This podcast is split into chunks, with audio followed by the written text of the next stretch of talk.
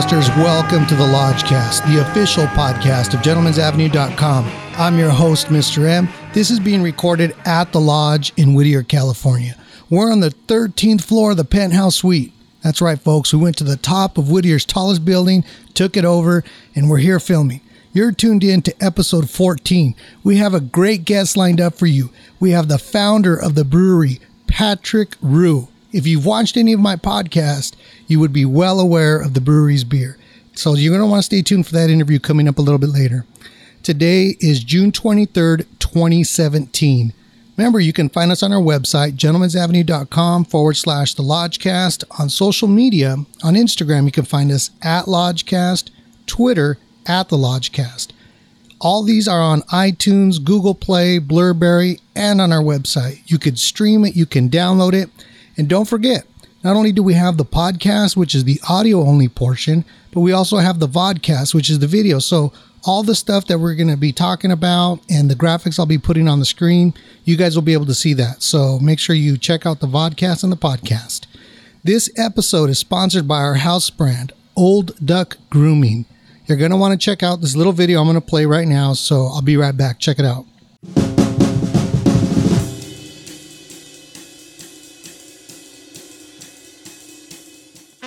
I spent hundreds of hours researching all natural ingredients and discovered for thousands of years they have been used for medicine and grooming. I also researched and found the highest quality ingredients to produce an all natural, zero toxin, no chemical shave cream.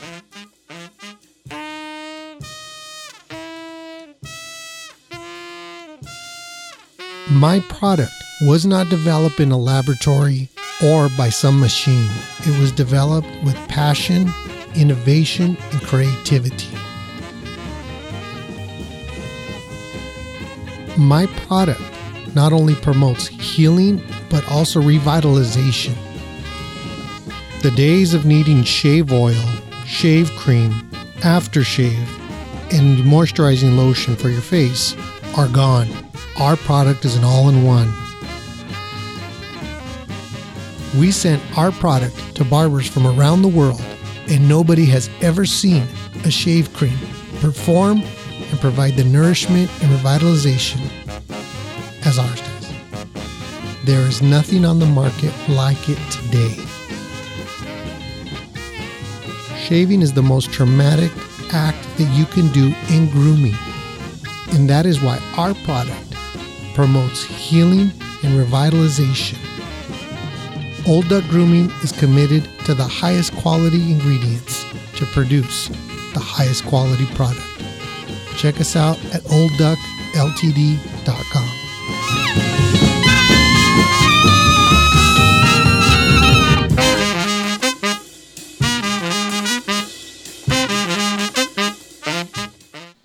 All right, so that's that. So the latest and the greatest with gentleman'savenue.com.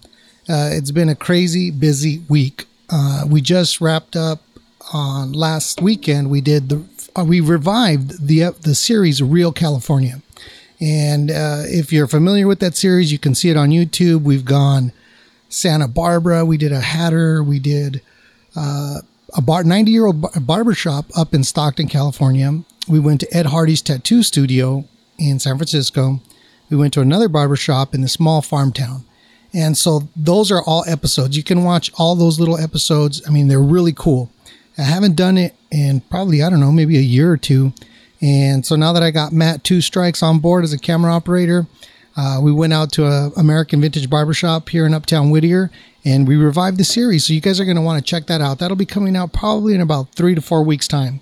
So we got a lot of stuff in the works right now, and I want you guys to really, really be excited because uh, this stuff's, you know, it's really taking on what, what the culture is, what society is, what's really going on. You know, it's not just following trends. It's not about just the hashtags. It's about showing you guys real, authentic people. And speaking of real and authentic people, I would like to invite our guest, Patrick Rue, onto our set. Come on in, Patrick. How's it going, Patrick? I'm doing great. How you doing, Mr. M? Oh man, I'm doing good, man. It's nice to uh, meet you finally. It's a pleasure. Yeah. Well, for me at least, there's been uh, anticipation like you would not believe. Nah, this is awesome. Thank you for having me. Uh, you know, I'm not sure if you're aware of how much I've been a, a fan of the Bruery. Um, I think it probably started maybe four years ago, maybe a little bit longer, maybe five years. nice. And uh, I think the first article I did was just about the Bruery. I talked to PR person or marketing person at the time, and Yeah. I did. You know, I really liked the story. I mean, your your your whole start in brewery because you own the Bruery, which is B R U E R Y, right? Yep. Yep. Got to get my last name in there to serve my ego. You can just straighten out the mic; it's a little offset. Oh, yeah, you so- can just turn it. There you go, Cool. right there. So, uh, so it's Rue, R U E, right? Yep. And so you you threw your last name in it, the Bruery, because you didn't do the traditional like B R E W, right? You did your last name. Yep. Yep. Exactly. I named my home brewery that, and when it came time to trying to figure out a name for a brewery, it's very difficult. There's like, it's very hard to find something that's authentic, uh, and so yeah, we I went with what I was calling my home brew, and it worked. It's So been kind of confusing. So but- your home brew. So explain that. So how did you get your start? Yeah, uh, so I was going to law school at Chapman University. I was I just got married, just graduated college, and uh, my wife was fairly annoyed with me. I was complaining about the people I was going to law school with. We're all very nice people, by the way, but just a very stressful environment. Everybody was excited to be there, very nervous. The competition started early, and she told me to get a hobby, so I chose home brewing.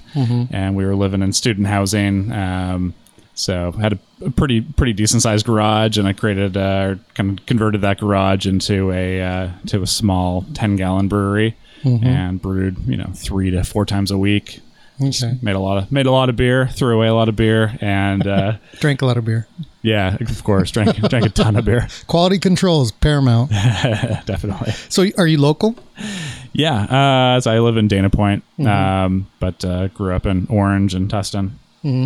So you started out of your house. You started as as this. So was your wife going to Chapman at the same time? My wife uh, actually worked at Chapman to Okay. get us uh, lower uh, lower tuition on my law school. It's pretty nice of her. Sacrifices. Yeah. Um, so you were in law school. You start this hobby, right? Just to kind of keep yourself occupied and maybe you know access that other part of our brains, right? Yeah, yeah, definitely. Um, it's hard to be creative as a as a uh, law student. Because it's all data, data, data, right? Retention, retention, retention. It's not. yeah, exactly. You think of you think of law school being able to, you know, you can you can be Perry Mason and create, uh, you know, figure out how this controversy happened. No, just like memorization of stuff. And Yeah, There- you're not going to have that To Kill a Mockingbird moment, right? no, uh, fighting for social justice. Uh, so you're you're doing this, and you're, you're how did you start? I mean, with, as far as because did you know anything about making beer? Did you you know what was the process and all that? yeah. At the time, I just knew how to drink beer. I didn't know how to didn't know how to make beer. Yeah, that's a that's a skill I've acquired. So, um, so you but I mean, did you go to the library, research, internet? I mean, where did you start? Yeah, uh, bought a bunch of books. Charlie Papazian, who uh, created the Brewers Association and the American Homebrewers Association, he wrote a great book. Uh, gosh, I can't even think of the name. Joy of Homebrewing, I think, and um, that that was sort of the basis of uh, me starting out homebrewing, and then read maybe another ten books about it. Got into all grain brewing, which you know, instead of just using syrup like an extract, you're using um, actual barley and wheat, or you know, whatever whatever grains you want to use, and doing the mashing process and all that kind of stuff. So just kind of got deeper into it. Uh, continued to buy more crap and became a better brewer. And at what point did you realize, like, okay, this is more than just a hobby? Um, probably second or third year of law school is very apparent that I was going to be a pretty shitty lawyer. like when professors say, "Hey, you know, have you thought about dropping out?" like dropping out's not for losers. Sometimes, sometimes winners drop out too. They know, they know when to quit. So I, I continued on, but I, I got the message and uh, had to figure out what to do with my life. Uh, I loved I loved making beer. I thought I was pretty good at it. I was winning awards, you know, where you enter beer anonymously and county fairs and that kind of thing, and coming back with medals. So all right, someone someone other than my family likes my beer too.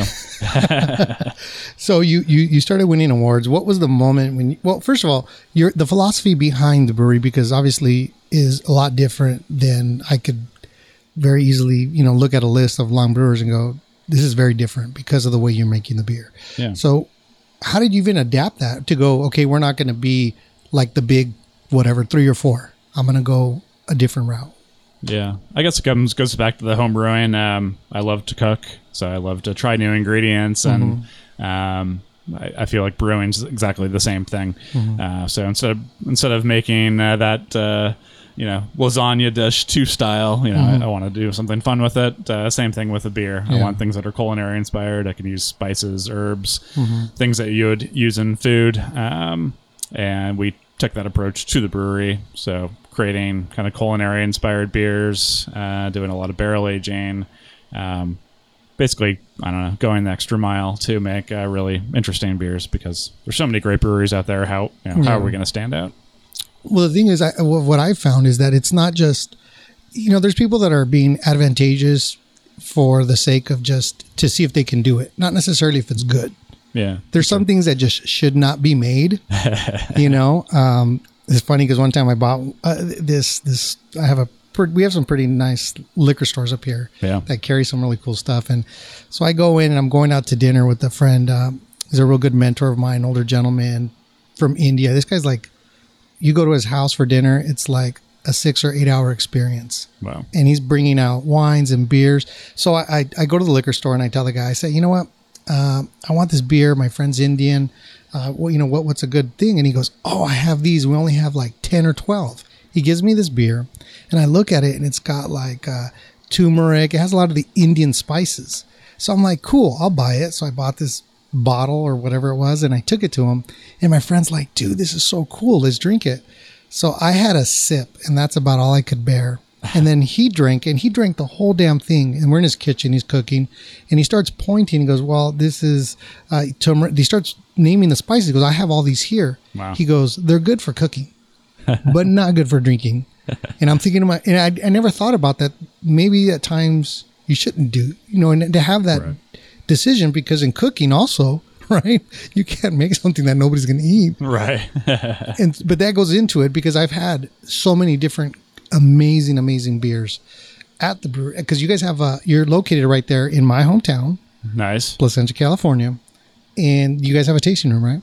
Yep, yep. We got two tasting rooms. Uh, one in uh, Placentia at our original brewery, and then one over at Bruery Terreux in uh, Anaheim. Mm-hmm. But uh, yeah, going back to yeah, some, sometimes there are things that do not belong in beer. You know, look uh, when you're eating something, you know, it's uh, it's I don't know. There's different flavors that are going to work in your beer. You know, beer is generally a uh, you know, malt is sweet. So what are what are things that are going to complement sweet malt?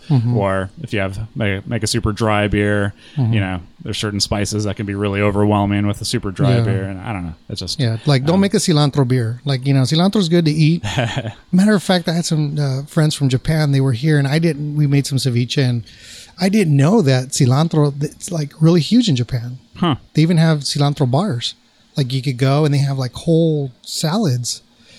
I, I- it's Wow. like I yeah, I guess it's an acquired taste. Yeah. Well, Um, cilantro is the same, or you know, coriander grows from cilantro, so that's used in beer, but uh, not the cilantro part. Mm-hmm. Yeah, but you know it's that sharp bitterness that kind of like Right. you know what I mean, where it's good Yeah. on tacos maybe or a little bit on salad. Totally. Um, so this is the philosophy behind it, but then what was the pinnacle moment? The one to make it or break it? Like this is it. We're gonna go off in to start this. Did you Um, win? Did you win an award at? Was it? uh Is it in Colorado? Um, yeah, the Big Beers Festival, um, Big Beers and Barley Wines Festival was my first competition that I entered. I was just going on a family vacation out to Colorado uh, to this cool festival, and um, why don't I enter a beer? Anyway, so that was my first medal, but um, I won Best of Show in, uh, boy, what was it? San Diego County Fair and Orange County Fair, and then got something in LA. Pretty much within a few days of each other, won two county fairs, and um, it sounds a little hokey, but it's you know it was a big deal for me. Yeah. I'm like, okay, people like my beer. Well, it's building up, right? It's all build. It's a progression Yeah. yeah. for to enter. So you enter. Uh, what was the beer you entered there boy, in, in Colorado? Now in Colorado, the first one was an IPA. So the first year it was an IPA, wasn't very good, and uh, I think the second year um, where I actually won the medal was a, I believe it was an old ale. So had some oak in there. And, um, yeah, pretty fun beer. So then it- that moment, did you sat there and you told your wife like, okay, this is it? We're, or how did that all happen? Or you just, she just knew? Um, well, I started applying for jobs at law firms and wasn't getting a lot of calls back.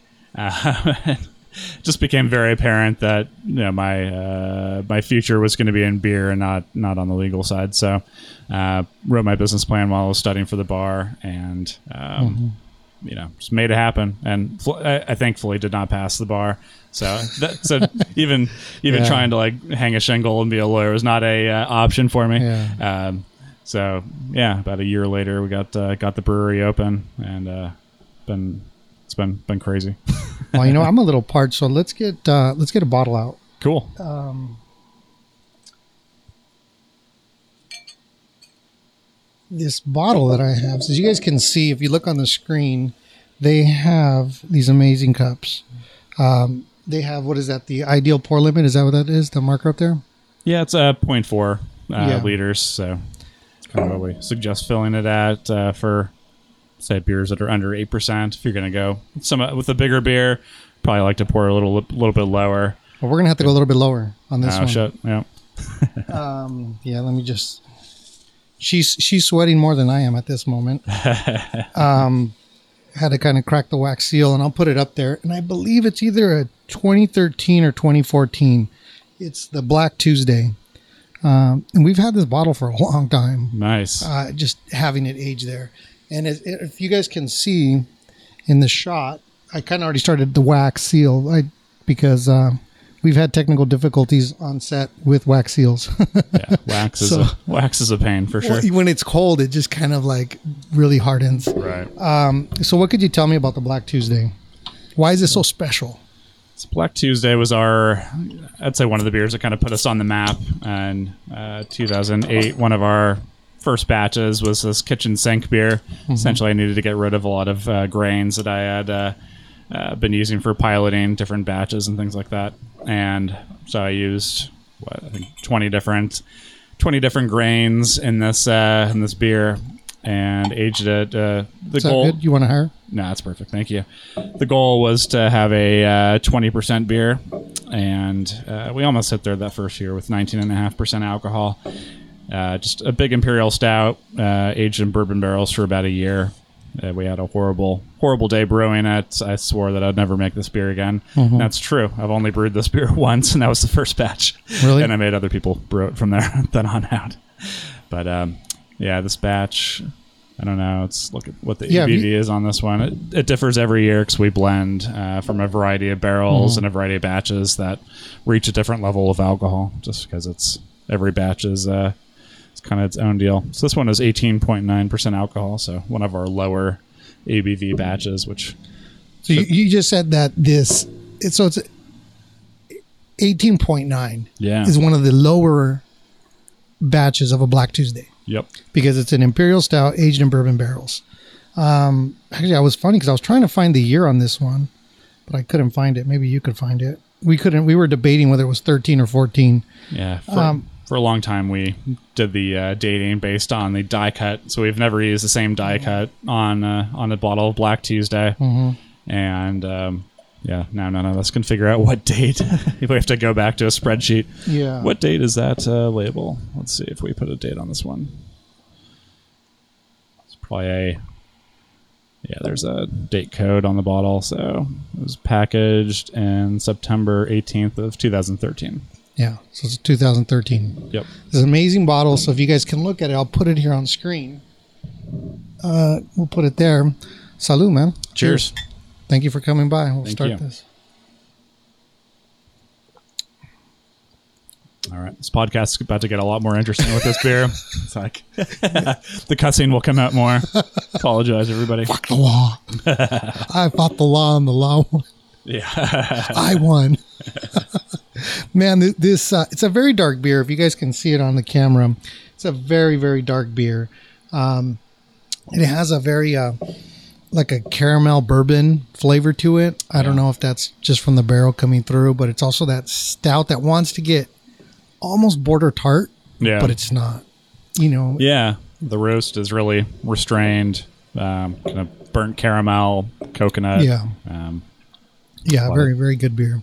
So now that we cracked open this, uh, it's a, to me it was a, a moment of celebration because I wanted to show you i- i- just in case you were thinking like maybe this guy's not that big of a fan.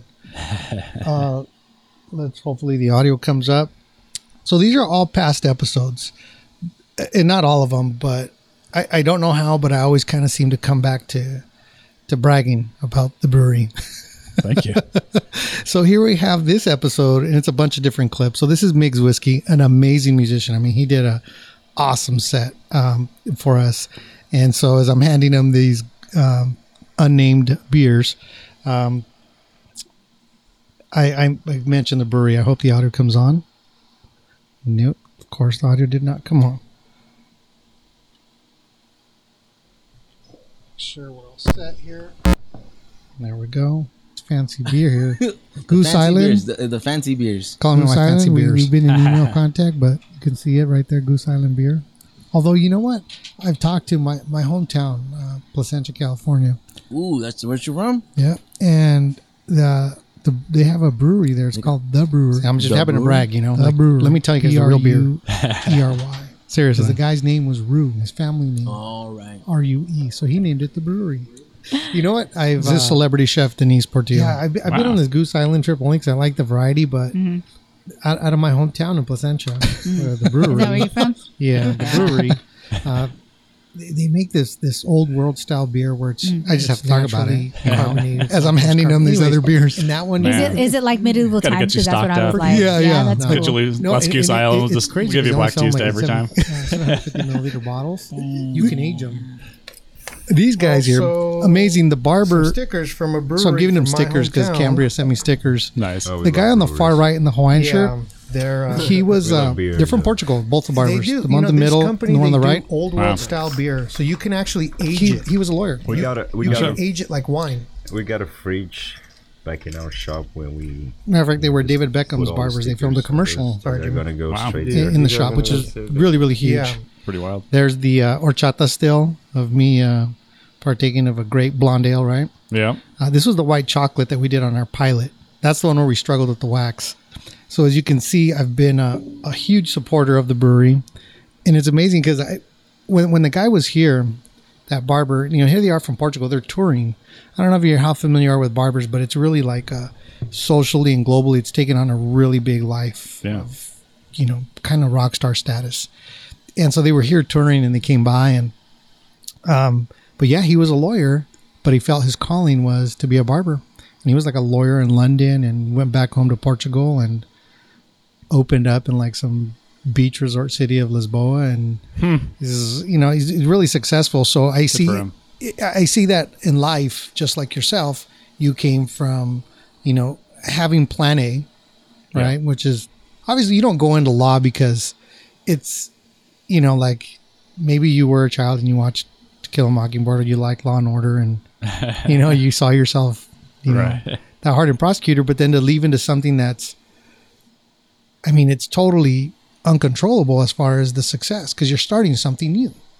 Yeah, I think a lot of people go into law because they don't know what else to do, Mm-hmm. and uh, you can pretty much study anything in school, and you could still go to law school. it doesn't really matter. Mm-hmm. Yeah. So, all right, let's uh, you know, let's go do something for three years, so we don't have to make a decision on what we're going to do with our lives. It's kind of where I was, Mm-hmm. but yeah, beer. Once I once I discovered brewing, it uh, was a pretty easy decision. That that's where I belonged. and the flavors because it, one of the things I like doing is getting a bottle because some people may look at this and they may be thinking, you know, I could buy a 12 pack or a cube or a case or whatever the hell of whatever beer that all tastes the same. Yep. I, I, I studies after studies have shown that you know American lagers pretty much all are you, blind taste test. You can't really distinguish the two. Yeah. Very few can Stuff. Um, but because you're selling them in the 750 milliliter bottles and one of the things i like to do especially with wine drinkers right because they're like you know pinky finger up and i take a bottle over and they have these beers and they can't believe it's a beer because this style did it die out because of prohibition of advantageous flavors with the ales and experimentation with different ingredients. Yeah, I mean, yeah, prohibition definitely killed a lot of uh, a lot of great breweries that uh, made a, a wide variety of beers, and then after prohibition, a few of the larger breweries that were able to survive making malt extracts, uh, you know, were the bigger bigger guys, and uh, they were ready to launch again, making really uh, uninteresting beer. Which were just all lagers, right? Pretty much. Yeah, yeah, definitely. All uh, you know, people are, are you know, the Budweiser, you know, from uh, from German descent, and uh, so they, I think their their beer was probably a little bit more interesting uh, back in those days, and then uh, just became, you know, gradually less interesting as uh, as it needed to appeal to a larger market. Because this beer, it, it's you guys have a. a I, I've been to the tasting room and it gets packed. I mean, there's times where it's standing room only. Yeah, Um, sorry about that. No, it's it's no, it's great. It's great because it's it's where you want to be. You know, if you go to it's like going to a restaurant. If it's empty, you know, I'm not sure if you want to go there. Right. But you see somewhere that's packed, you know that it's it's really going because one thing I enjoy also because they have uh, you guys have stuff on tap, and then if you the the servers are very well. I mean, they're very knowledgeable. They they can they'll sit there and they almost have a counseling session with you of beer. of so what's your flavor like? What's your palate like? What do you like? What what type of beer do you like? And and they'll give you a little taste, you know, of do you like that one before they pour you either a flight or Yeah. or you could get a flight because the flight's also what a, you can select how many. Uh, do five on a on a, okay, a flight tray, but you can order more if you want. Yeah, it's all about experimentation. We have uh, about 40 draft lines at our Placentia location, and I believe 48 uh, draft lines, or no, maybe 46 draft lines over at uh, Bruery Terreux. Um, so it takes a few visits and a, a bunch of uh, taster flights to see. Uh, um, you know, to try our full range. Every week it changes. Yeah. We could have five new beers on every week. Because you have the tasting room and then you actually have the brewery on site. That's right. You could actually Yeah. see the tanks from the tasting room, right? Yep, yep. Everything's made right there. Yeah, so people can go there and they can see it's not only just you know having beer, but looking out at where it's probably being made. Yeah, definitely. If you're there Monday through uh, Thursday, there's someone there brewing. And then they, you have a store there too where you can purchase. Uh, you could also get growlers, right? You Yep. the growlers. Yeah, do growlers and bottles to go and t-shirts and all kinds of fun stuff. Yeah, yeah. What are your favorite flavors that you've done where you're like? Boy, I mean, I know it's it's, it's like picking a favorite child, but yeah, it is. Um, you know, on our sour side, I I'm loving our Frucht series, uh, which is uh, Berliner Weisses that are aged in these foeders. This uh, almost eight thousand gallon uh, oak tanks, and then we'll add uh, we'll do a series of different fruit flavors on them. So uh, boysenberry was delicious. We just came out with mango, which is awesome. Um, so they're, they're constantly changing, um, but it's the same, you know, same base beer, different type of fruit, and it's uh, so refreshing and delicious. You know, Black Tuesday is one of my one of my favorite beers. I don't get to drink it enough because it gets me kind of um, wasted. So, cheers. and we make a lot of variations on Black Tuesday, like chocolate rain, where we add vanilla and cacao. Um, uh, mocha, or sorry, uh, mocha Wednesday. We're adding uh, or so it's hap- so it happens. It's Wednesday, right? or yeah, so it happens it's Tuesday. Or It's just kind of happens the- Tuesday. Kind of the more sessionable version at uh, 14 to 15 percent alcohol. Yeah, there's an image of this was the we did it after we filmed our uh, Real California Art episode of an American Rich Barbershop, and I had this. I bought this bottle, and it was an it was great. I mean, very similar. It's not the same depth No, and complexity of the flavor of of this Black Tuesday that I'm drinking right now. yeah, But the it so happens it's Tuesday is probably like the little brother.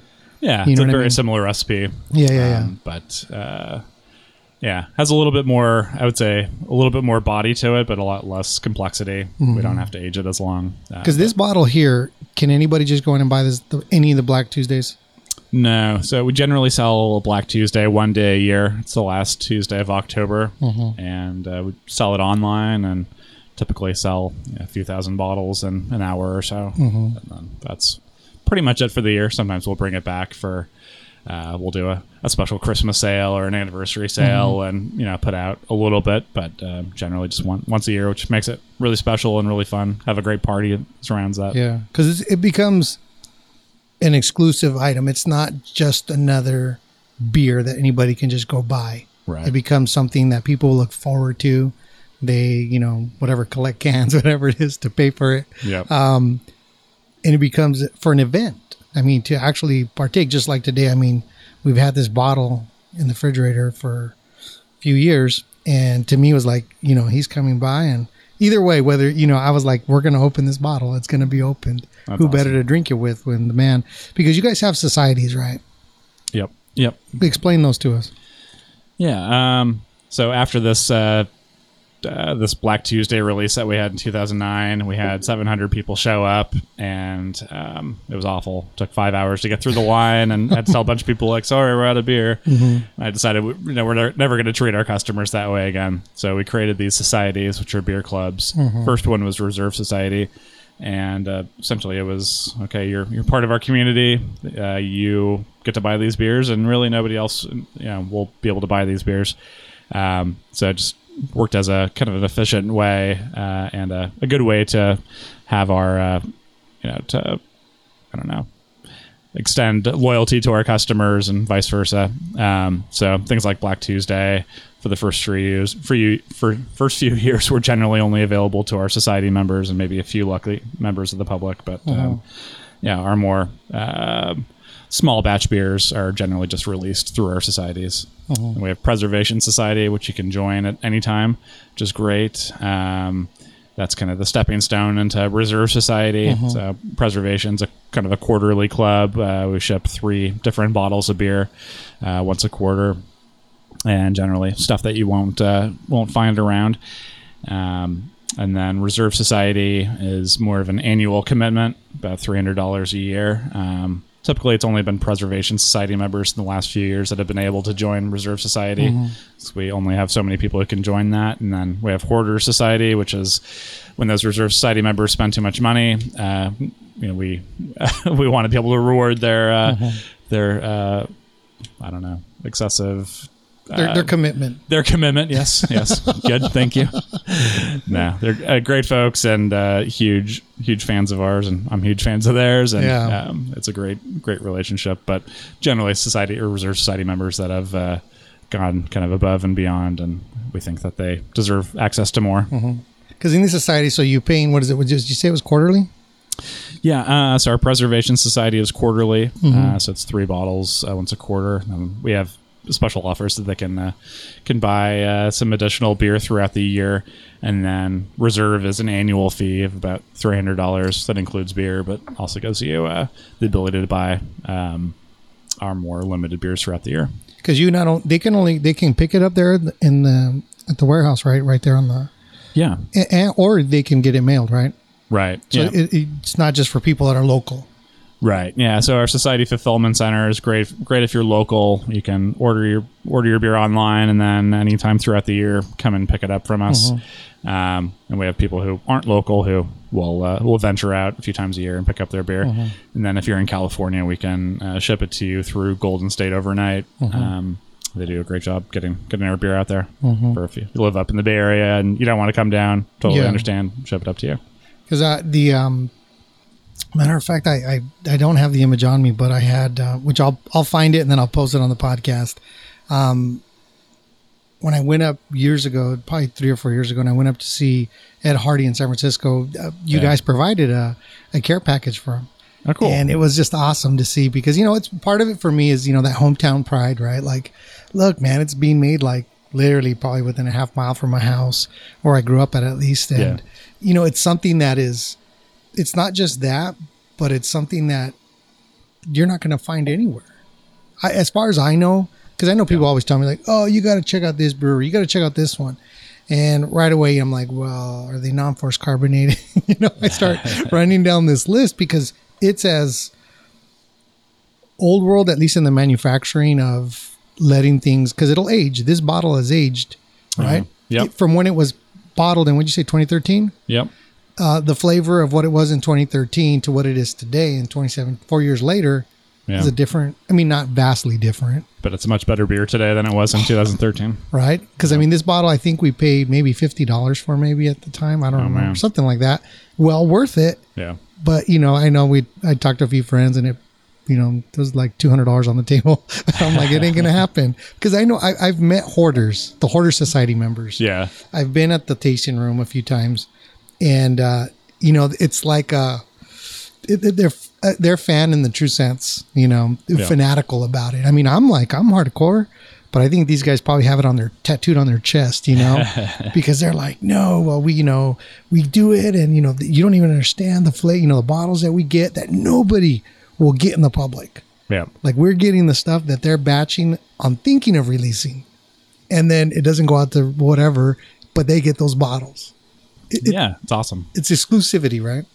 Yeah, it allows us to, you know, sometimes we only get access to, you know, we're going to use these grapes, and you know, they're from Napa, and they cost a shitload, and you know, um, we're only able to get you know a ton of them or something like that. You know, it's uh, sometimes there's limits on what we're able, the ingredients that we're able to get, and the Hoarder Society gives us a way to make pretty small batches of beer and um, find a uh, equitable way of getting it out there Yeah. if we had to reserve, you know, if we had to, if we didn't have the Hoarder Society and we just had to um, use the Reserve Society, there'd be a lot of people who wouldn't get beer, and people are going to get very angry at me, and so Yeah. um, yeah it allows us uh, basically a way to release small batch beer. Yeah, because I think it, what it what it does, the societies what they build is li- literally. I mean, because you didn't just call it a beer club. It really did build this society, which is a group of people that have common interest. Right. Right. Maybe they just don't live in the you know whatever same geographical area, but they have a common interest and common likes Yeah. for your beer. Yeah, a lot of people, a lot of society members have become friends, didn't know each other before, and you know now they're best buds, and um, yeah, have a lot of events throughout the year. So we, we feel it really is a community and not just a not just a club. Because you just yeah you you guys just celebrated what was it the uh, our ninth year. ninth year? Yeah. So it's been nine years since you were in law school, Yeah. or right roughly right around there. Yeah, eleven years since I was in law school. Yeah, and you started this adventure. Yeah, started the venture ten years ago and took a year to get open. So it took you a year to, to get all the the I's dotted and the T's crossed. yep, exactly. And here we are today. Yep. Um, and recently, you guys also did. Did you guys get uh, a group got involved, right? In a group out of the East Coast. Oh yeah, yep. Castanea Partners. Uh, yep. Yeah, we have a new uh, new partner that uh, essentially is a investor, um, and yeah, they are part of a lot of really successful companies, and give them the capital to grow. And uh, yeah, really, really happy to be working with them now. Because speaking of growing, I'm going to put an image up of how it is you guys are growing, or at least expanding. Yeah. This is the offshoot beer company. Yep. Yep. Offshoot beer. Yep. I got it on my chest here. Yeah. Um, yeah, Offshoot is our new uh, hop focused Mm-hmm. uh, brand. So we, when we started out, uh, I didn't want to make any IPAs. I thought Mm-hmm. the IPA market was at the time 2008 was saturated. Um, obviously, the, you know they were the beers that I would love to drink on kind of a daily basis, but um, just didn't see a great opportunity for us as a kind of.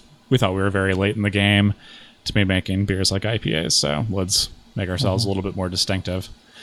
And then, uh, what was it, about three months ago, we launched launched Offshoot Beer Company. So I broke my promise, but the Bruery still never made an IPA, but Offshoot Beer Company has. So I do have to say I felt a bit uh, a bit brokenhearted because you know as you could see I mean every time I mention the Bruery I always talk about you'll never find it in a can never find it in a can it's a 750 milliliter bottles or these growlers and and so but because yeah I, and I remember I would even go there in the tasting room and they're like no we don't make IPAs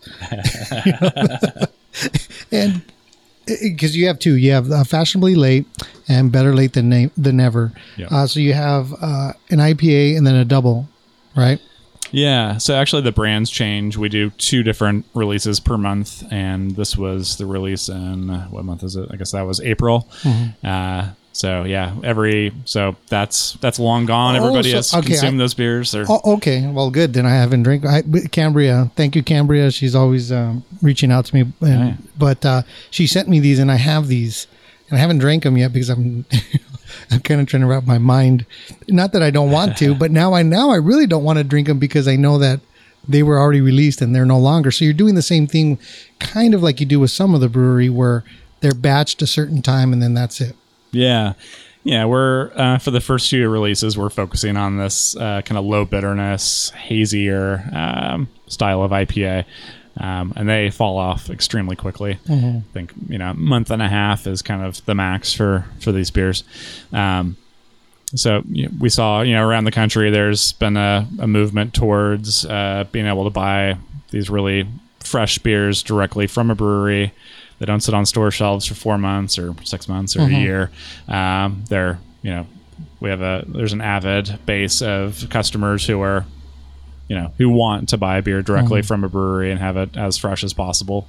That's appealing to us. Um, that's kind of what's kept us away from this style from IPAs is um, we want beers that are going to be able to sit on the shelf and either get better or you know have it be sort of neutral. We don't want beers that degrade really quickly because there's just a lot of old beer sitting on shelves right now. Yeah. Um, so, Yeah, whether they have a born on date or not, right? yeah, Like, exactly. What the hell's that? You know, and I, I think actually, if that was actually publicized, at least with this beer, because I wasn't aware of that. I mean, I Yeah. I got the information, and I was not aware that they were just limited, basically releases. Right. I mean, Right. this is not like a. Some companies they try to do like a limited edition. No, this is like literally this batch will not exist at least in the near future, right? Yeah, yeah. If someone really, if uh, if we if we uh, strike gold, we will probably release it again. But uh, Yeah. so far, you know, we probably for the first year or two years, we won't be re-releasing beers, which is pretty exciting. No, I'm I'm I'm definitely now gonna leave them. And uh, will these age also? Are they? Um, Nope, do not age these. They uh, they fall apart really quickly. yeah, yeah, especially because they're in a can. Yeah, Um, So I'm I'm glad to see the offshoot, and I would definitely uh, see if I get my hands on some other ones, so I don't have to drink the ones I have because they're the first. They're the first release. yeah. Um, So the future, the future of the Bruery. Mm-hmm.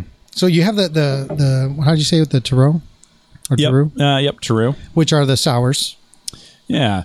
So in 2014, it's 2014, I think so, maybe 15. I don't know. Time time is flying, and I'm not keeping track of it very well. We launched uh, Bruery Terreux, which um, was essentially just separating out our sour and funky beers from our uh, clean and you know big barrel aged beers. Um, we at the time we uh, were separating our facilities so that there wouldn't be any cross contamination of you know the bacteria and the wild yeast that we're using in the sour beers. Um, there's you know the potential of it contaminating a clean beer, a beer that you don't want to be sour. So uh, we now have a full separation, and if we're gonna have a if we're gonna have a, you know this own this, this own home for uh, for sour beer, we should. Uh, you know, we could treat it a little bit differently. It's part of our family, but it's you know it's a little bit different. There's a different uh, there's a different set of talent that's working there. You know, the people who work there are focused only on sour beer and wild beer, which is amazing. Um, we don't have to be a jack of all trades. We we have specialties now. So Bruery Terreux uh, came into existence. Terreux means earthy in French, so or from the earth. Um, and a lot of our sour beers are well, pretty much everything we make is from the earth because that's where uh, barley grows and hops grow and all that fun stuff. But um, we feel like uh, Bruery Terreux with the extensive use of fruit and wood and all of that was uh, really a strong connection to the earth and together with some of the earthier notes that you'll get from Brettanomyces, um, you know, barnyard and leather and hay, Yeah, uh, yeah. sort of aromas and flavors. Um, so that's kind of the reasoning behind that, and uh, creates kind of a separation when you're looking when you're at the beer store and you see. Uh, Bruery Terreux, you can know those are funky and sour beers, and when you see the Bruery, um, those are more big barrel aged beers and Belgian styles and culinary inspired yeah. beers.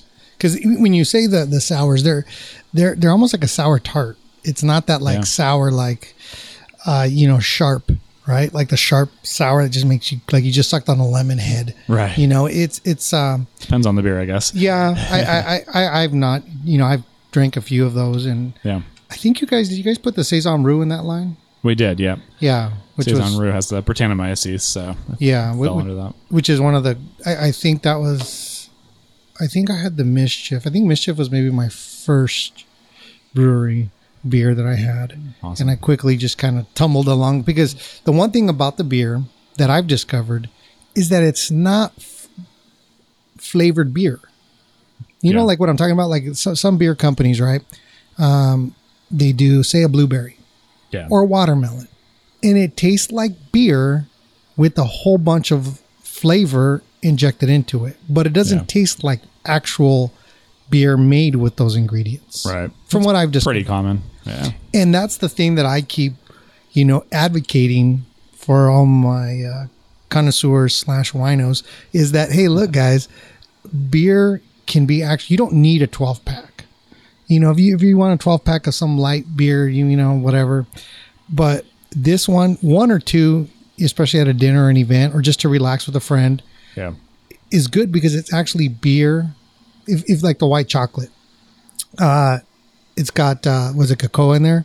Yeah. uh, from what I can remember, uh, and I think vanilla nibs in there. And Exactly. to, to, it's not stuff that's artificially added into there.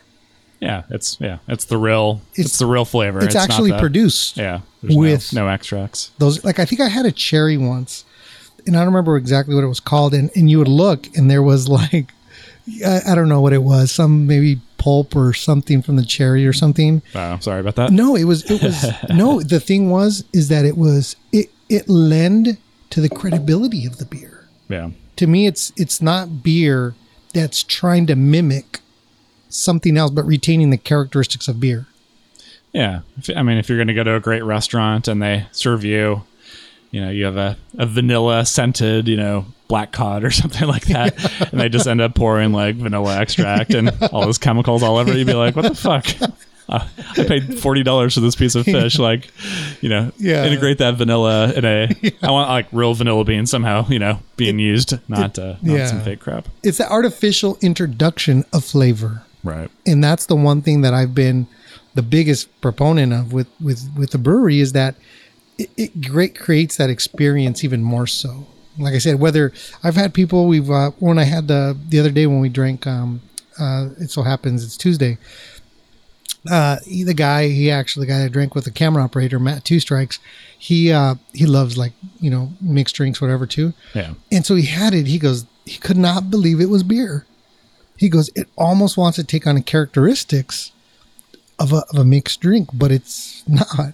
You know, Yeah. it, it's, I think that's the part where people kind of get to tap in to almost a, a worldwide pastime. Cause I think they, I saw this show once of these people that found these beer recipes in tombs or whatever Oh yeah. and they would recreate what, uh, with dates and Sam from Dogfish Head is big on that. It's pretty cool. yeah and to me it's like beer making is very ancient right how far Yeah. back do you know offhand Um, I want to say 2000 BC, but I have I have really Yeah. no idea. But yeah, it's a very ancient um, craft, and is you know typically uh, typically women would be uh, would be the brewmasters, which is very cool.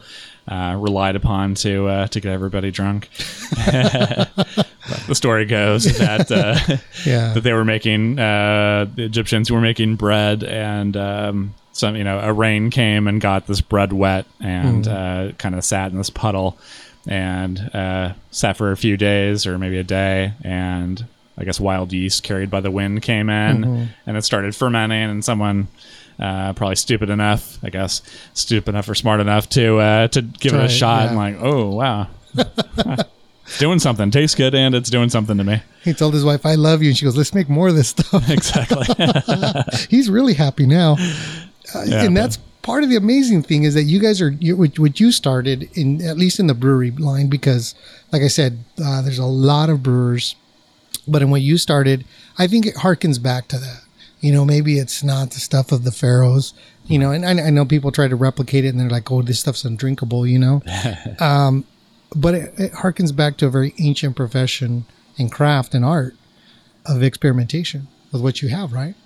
Yeah, you think back to those days. I mean, where the, there weren't styles. There was, you know, there were just ingredients. there was no Like, hashtags Yeah. what do we have around us that we can use? We have honey. We have, you know, we have wheat. We have barley, maybe, and rice, and yeah you know, because so- this has um spices. do all the beers at the Bruery uh they all have yeast in them Um, yeah, most of our beers are. Uh, so we so we really don't own a filter. We own a centrifuge, which can take out some of the yeast, but uh, everything is packaged with some yeast in it. And that helps the beer. Um, essentially, makes it a living beer, so the yeast continues to live. Um, so as you as we bottle it, a little bit of oxygen's introduced. Oxygen's really bad for beer. That yeast is uh, basically metabolizing that oxygen, Consuming it. Um, yeah, often goes through a little re-fermentation process, and that yeast continues living for quite a long time. And um, there's you know an evolution of the beer from the yeast. But then there's for a beer like Black Tuesday, um, it's so alcoholic that the yeast isn't very happy, or it's not going to do very much. But um, over the years, you'll get uh, a mellowing of the alcohol, and you'll get um, some oxidation, which in a beer like this is really beneficial. Make, Gives some of those deeper caramel and sherry port like notes, which uh, which we love in this beer. So it, that's that even adds a whole nother characteristics to it, which I never thought about. I knew the whole process of, you know, it, it's it's it ages and you know it's got yeast, but I never thought of it as a living beer. Yeah, it's fascinating, isn't it? It, it just like totally blew my mind right there when you said that. I thought that is, um, I mean, we're literally drinking these, what are they, microorganisms or whatever, Yeah. from 2013, and God knows when they came even before then, because yeast Right. kind of is in the air apparently, right? Don't they say? Yeah, yeah. Over at the Bruery, we try not to use any yeast that's in the air. Yeah, no, but I'm just saying in general, True, yeah, sure. it exists. Yep, absolutely. Um, and uh, it, you know, with Bruery Terreux's beers, uh, there's a big evolution from when we package it till till uh, when we release it, and then even six months, a year later, Yeah. um, you know, the Brettanomyces will create levels of funk that weren't there before. It's, it's all So you guys, fun. you guys treat it so people don't have to freak out like, hey man, these people are just putting whatever. No, it's all treated, it's all processed, it's all quality controlled. It's all not safe. like I drink it all myself, so if I die from from my own beer, then then you could be concerned. Quality control is essential. Yep. I mean, if you're not going to be happy with what has your name on there, yeah, yeah. So people don't have to worry about that. And it, it is. It's tapping back into. I can't honestly think of very many industries or you know crafts that actually can tap back into something. I mean, barbarian's one. You know, it, it, and it's amazing because not only in the tombs did they find razors, they also found oh, wow. beer, right? Or at least Yeah. vats that had beer or remnants of what beer was. Right. Because in the afterlife, the god, the pharaoh, was to have a good time. And if Yeah. he's gonna have a good time, he's gonna have beer and a barber. Barbers actually were killed and buried around their tombs, uh, so they could look good Uh, in Nice. the afterlife. Yeah. And and that's so they kind of for me kind of go hand in hand. You know, at least for me and and what I look at. Yeah. I hear your hair keeps growing when you die. Or like, Oh yeah, Yeah. yeah. They have hair and nails uh, for whatever proteins and stuff are left in our bodies. Yeah. Uh, don't know if the beer belly grows, but and that's a I also enjoy about the Bruery is that it, it is that moment where you can actually enjoy it. It to me, it's a different buzz. It's not that buzz that's going to get you like on the five freeway running naked, you know, ah, yelling, you know, and get arrested by the cops. Yeah. It's not one of those. It's one of those. I don't want to say it's I'm going to go to bed. kind of thing. yeah, like I had a shitty day, and I just yeah. yeah, you, you don't. It, it, I think the Bruery, in the way that it's made and the way it's packaged, for me, it encourages res- drinking responsibly Yeah. because I, I don't. I've never seen anybody get crazy. I've I've been to events where parties, you know, there's a few bottles around, and it doesn't turn into like this, you know, National Enquirer headline story. Yeah. Yeah. I feel like with our beers, our uh, customers are. They're drinking it for the flavor and the alcohol as a byproduct, rather than the alcohol being the primary purpose. I think there's a lot of a lot of drinks where, so the martini, for example, eh, it's about alcohol delivery. It's uh, rather than flavor delivery. I feel like we're more about flavor delivery, and alcohol is just a, uh, a side benefit. Eh, Because like this one, would you say was it 13 or 18? This one's 18.2. So it's 18.2 and it creates a good, even, relaxing vibe. It's not this like wine. Wine is typically higher, a lot higher than beer, Yeah. right? Yeah. Uh, at least in the alcohol by volume. And this one is just this really nice, mellow. It's not probably like what, because the monks, the monks love beer, right? At least Yeah, ancient yeah. monks Yep. in uh. Europe, right? Yeah. I think that was probably the first actual like non big beer company I got involved with or drank was Witkap, Witkap Pater. Yeah. Uh, and I couldn't believe when the guy told me that there was yeast in there, and he was look at the bottom. You see that little white film Mm-hmm. on that bottom of the little dome? Right. That's yeast, you know. And I'm like, what? Champagne type beer, you know. Yeah. and that's what I've enjoyed about the Bruery is that you guys are doing great flavors. Uh, I think you guys just released. Uh, was it a guayaba? Maybe. Oh, the type- uh, guava libre. guava guava libre. Yeah, yeah. And there's so many more because you guys have. Where are you guys at? Thebruery.com. Yep, thebruery.com and brewerytrue.com. Spelled, they- the, spelled the weird way. B R U E R Y. Okay, and then the other the ones is it with the TX or is it or TR or Uh, whatever? so Terreux is T E R R E O X. and you guys are on social media. Yep, we have a bunch of different social media accounts. we have uh, at the Bruery, uh, spelled the weird way, B R U E R Y, and then uh, Bruery Terreux, B R U E R Y T E R R E O X. And uh, I think we have social media accounts for our tasting rooms and for our societies. So just do a search for uh, Bruery on uh, any social media platform, and you'll probably find quite a few accounts. So where do you, where, where do you see the Bruery in five years from now? Oh boy. Well, uh, we are working on um, basically getting our uh, getting our memberships to the East Coast. So we'll have an announcement pretty soon on uh, what we're doing on that front. Um, we'll probably uh, look at uh, creating some more uh, places to buy our beer within California, and of course, uh, focusing on our our uh, great dis- distribution network and uh, just getting more more of our interesting beers out to a wider audience and letting everybody enjoy what we do.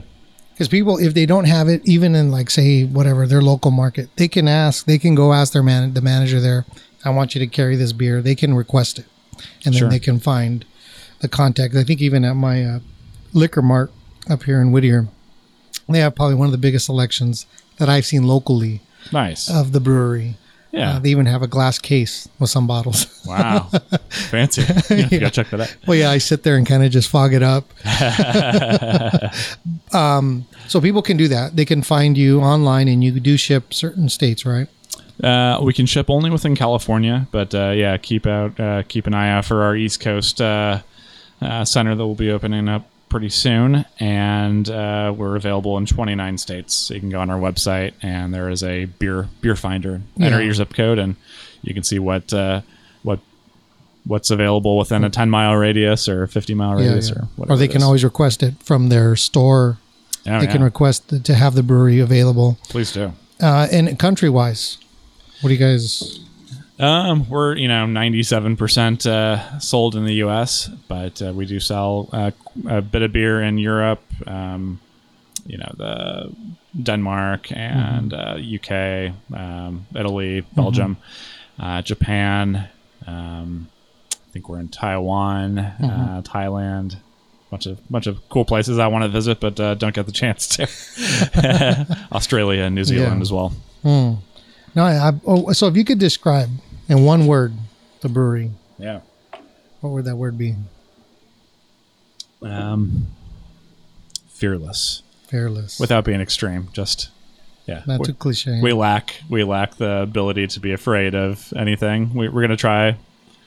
We want to try everything, and if it works, great. If it doesn't, we'll try something new. But yeah, we experiment a lot on our pilot system.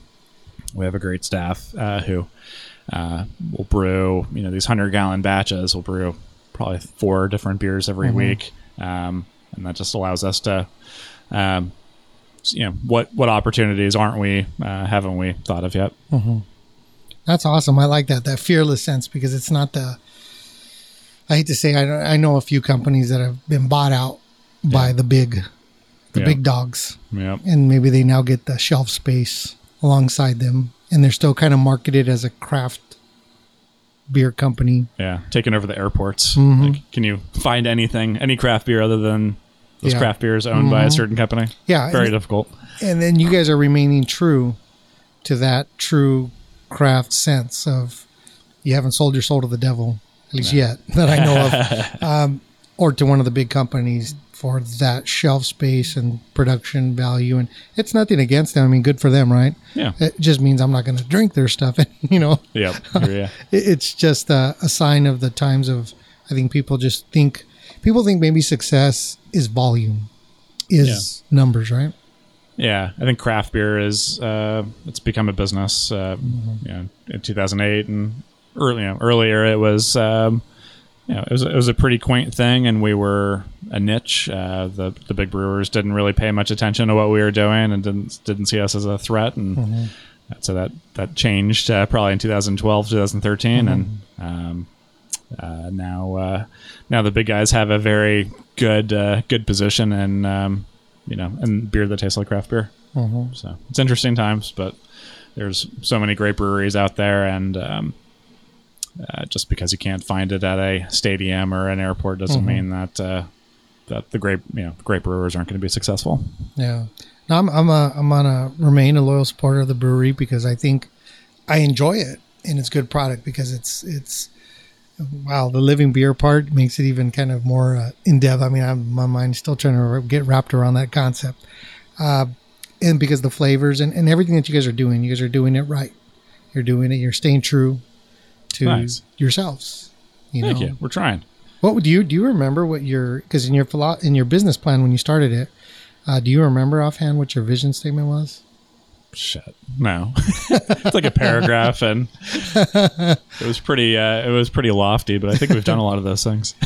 Well, yeah, that's that's uh, yeah, that's what visions are supposed to be, and those are dreams. Those are dreams that can manifest in reality through staying true to yourself because it's not. Yeah, it's not the the mass market.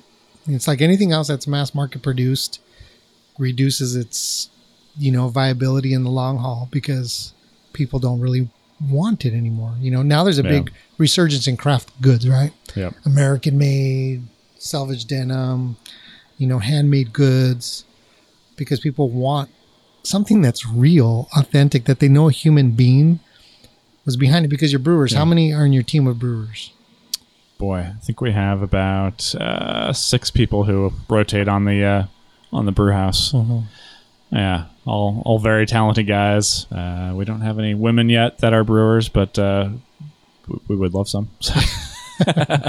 Yeah, that's Um, great. But yeah, yeah, we have a great team.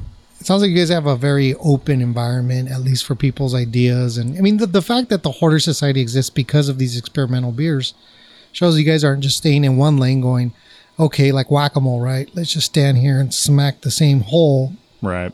Let's keep seeing what else can work. And that's, Yeah, we get bored very easily, or I get bored very easily. Probably people get bored with me, but changing things so often. But um, yeah, I, think if we stay doing the same exact thing, uh, we're going to become obsolete at some point. So things have to constantly change to um, just to keep keep interesting to our customers. Mm. no, and it'll keep, uh, keep my interest. So, uh, actually, I would like to give you a shirt. What are you? Large, extra large? I'm a two X. Are you a big boy. I'm gonna. I want to fit into an XL, so give me one of those, and Okay. it'll be an aspirational goal. All right, I'll have to uh, see what I have here. So I'll give you a extra large shirt. This is from our podcast. awesome. Thank you. Um, that way you can uh, sport it around. And I know it says Whittier now, but that's where I'm at. But uh, Sweet. Placentia is always my heart and soul. Beautiful. So uh, I'd like to thank you, man. Is there anything else you wanted to cover before we wrap up this episode? Thank you. Uh, thank you for inviting me. Mm-hmm. Had a great time with you, and uh, hopefully keep in touch, and we'll get you some get you some beer. No, I, I I still say that some taps fit. We pull this table out. Yeah, be perfect. then I don't have to have any other company here that bottles. But uh, and thank you, Cambria, for um, uh, responding and uh, you know making this happen. And uh, Yeah, thank you, Cambria. yeah, I'm very per- very persistent. But uh, so that'll wrap up this episode. So you can find the Bruery on their website, social media, and you can find us at gentlemansavenue.com forward slash the Lodgecast, Instagram at Lodgecast, Twitter at the Lodgecast. So until next time, be well, my friends.